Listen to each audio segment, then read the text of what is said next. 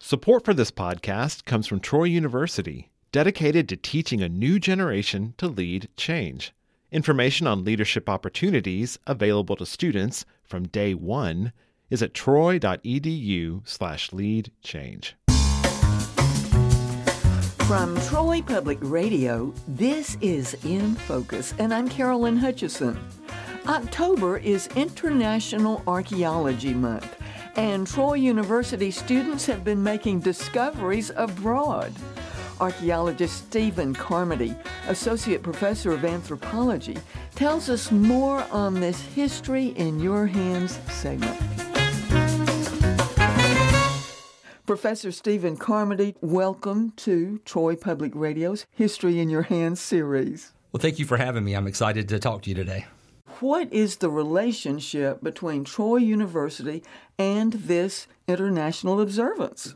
Well, promote archaeology and the impact that archaeology has on the world today because it focuses and highlights on what we do, talking to students about what it is archaeology can contribute to the world. And so I think there are a lot of misconceptions in the general public about what it is we do. You know, we don't do aliens and we don't do dinosaurs. And usually, if you tell somebody you're an archaeologist, those are the first two things they ask you about you know, this day really highlights the work that we do, the contributions that we make. And so it's exciting for us to be able to kind of get our message out. Well, Stephen, you have been with Troy University on an international expedition in the summers in Italy. Can you briefly tell us what you've been finding? Sure. So, we started a partnership with the University of Pisa in the summer of 2019. That was the first year we took students, and I took six Troy University students that summer. We partnered up on a site that's been excavated by the University of Pisa since 1984. It's a large harbor town on the coast of Tuscany that was occupied during the Roman Republic through the Roman Empire. And so they have lots of questions about trade and trade networks and foodways and religion and questions that archaeologists get interested in. The field school aspect of it allows us to take students and provide them with that initial training.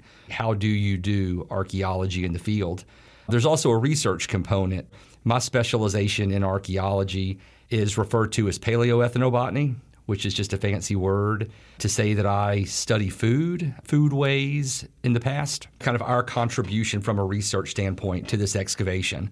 We are trying to help them understand the function of some of the rooms at the site based on the plant and animal remains that we find in those rooms, but then also asking larger questions about trade, trade and exchange networks, how things are moving around the landscape in the Roman world who's controlling trade, and, and, that can be on a local level. It can be on a larger scale, like the larger Mediterranean region. I was reading, Stephen, that on this dig in 2019, there were some grape seeds found that tied the area into the early winemaking. Is it 700 AD around that time? Right. So that site is a second site that we work on. So our summer excavations focus on the excavation at Vada. And as a result of our work in the summer, we've been invited back to work in the fall. In the fall of 2021, there's a very specific way that we collect plant remains that have been preserved in the archaeological record to be able to study under a microscope. And we found several grape seeds, which in and of itself is not remarkable.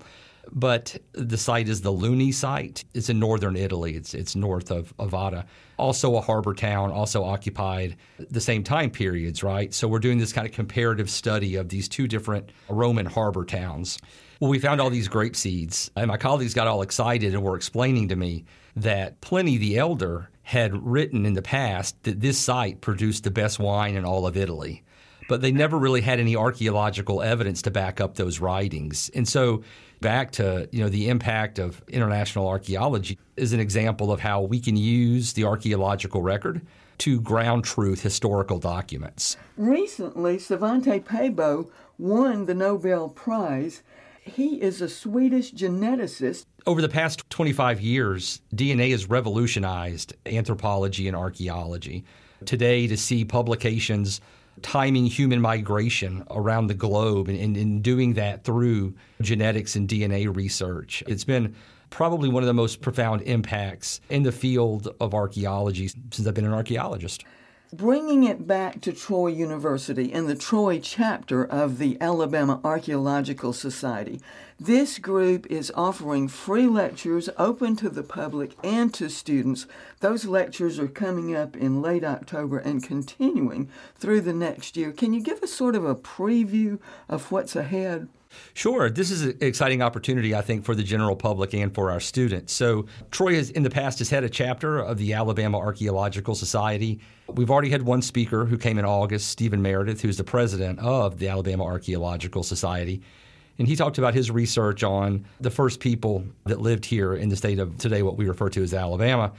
Uh, one in October is Dr. Kim Pyszka archaeologist at Auburn and Montgomery, talking about her research in recent excavations on the Auburn Montgomery campus.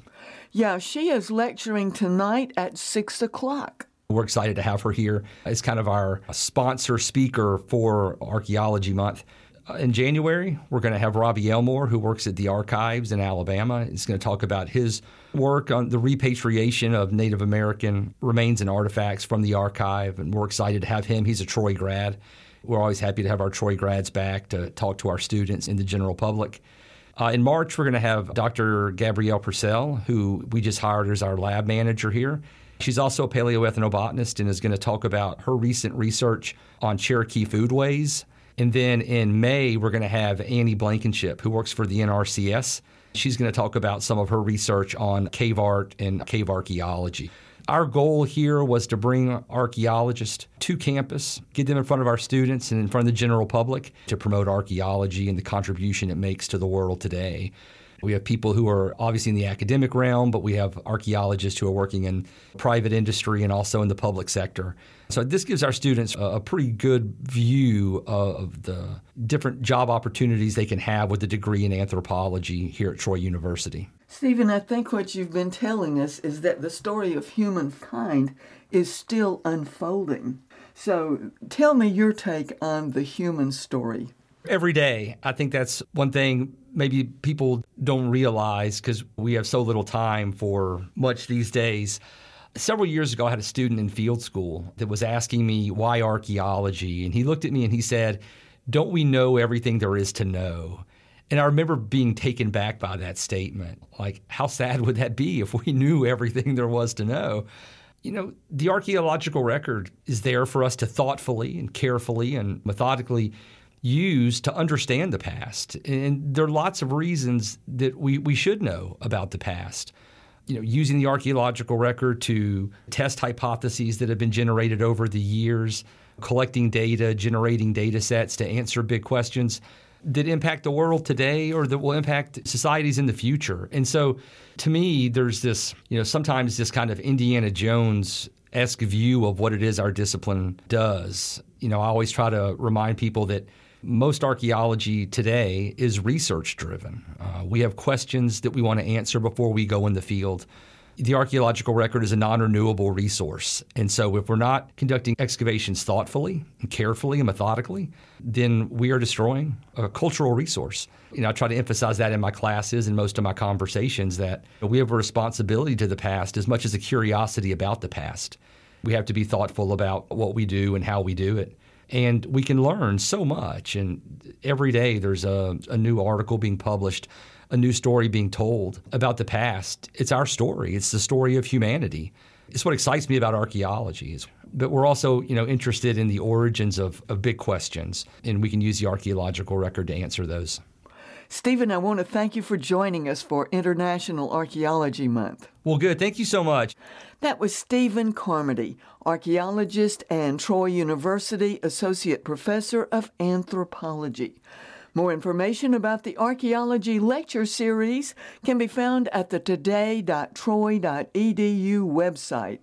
The Facebook page of the Troy University Archaeology Club contains news from the Troy chapter of the Alabama Archaeological Society. Thanks for joining us today for a History in Your Hands segment on In Focus, which is now a podcast wherever you get your podcasts. I'm Carolyn Hutchison, and this is listener supported Troy Public Radio. Support for Troy Public Radio comes from Sunshine Behavioral Medicine. providing specialized psychiatric treatments of bipolar disorders and PTSD. More information at sunshine2000.com.